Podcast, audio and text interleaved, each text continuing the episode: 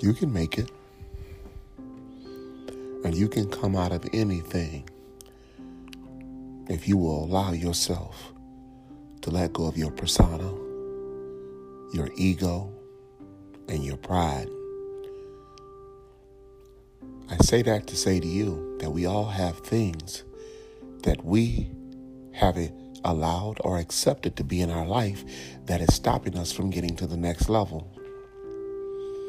Your persona, your ego, and your pride. Wherever there is pride, there's unforgiveness. Wherever there's ego, there's no room for love. And wherever there's persona, there's no genuineness. When you're afraid to love and f- afraid to forgive and afraid to be a genuine person, you're stopping the real blessings from happening.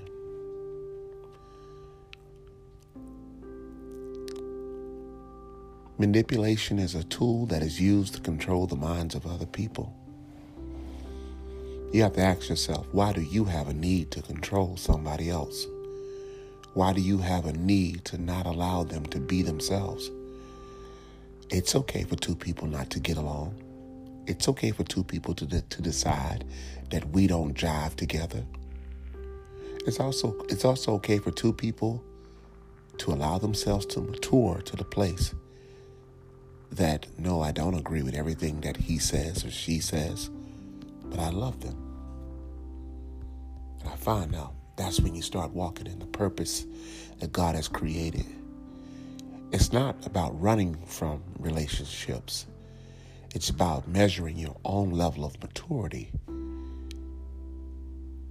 of accepting others for who they are, because you have the maturity to do that and say, I love you.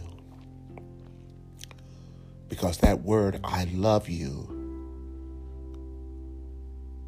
is a cataclysmic word that has a trillion different meanings. In the flesh, but it has one meaning in the spirit. When you get that, let me know. LC.